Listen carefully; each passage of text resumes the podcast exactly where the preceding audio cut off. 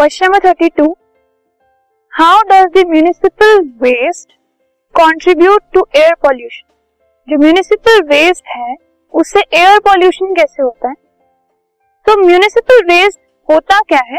It consist of organic matter जो organic matter है, जैसे कि kitchen waste and human and animal faeces ये सब चीज़ें जो हैं, ये म्यूनिसिपल वेस्ट के अंदर आती हैं।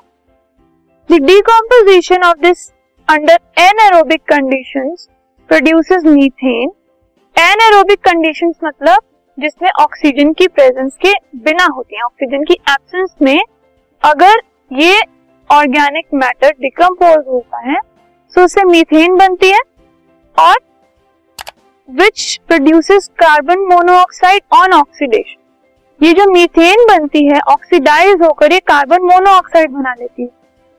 They also contribute to air pollution by producing the foul smelling gases on decomposition decompose होने के बाद जो मीथेन बनती है जब वो ऑक्सीडाइज होकर कार्बन मोनोऑक्साइड बन गई तो वो एयर में चली जाती है और वो एक हार्मफुल गैस है।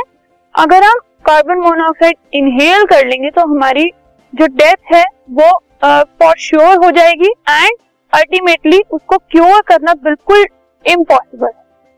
उसके साथ साथ डिकम्पोजिशन पे कुछ ऐसी गैसेस भी बनती हैं, जिनसे फाउल स्मेलिंग गैसेस जो है वो क्रिएट होती हैं और अल्टीमेटली वो एयर को पॉल्यूट करती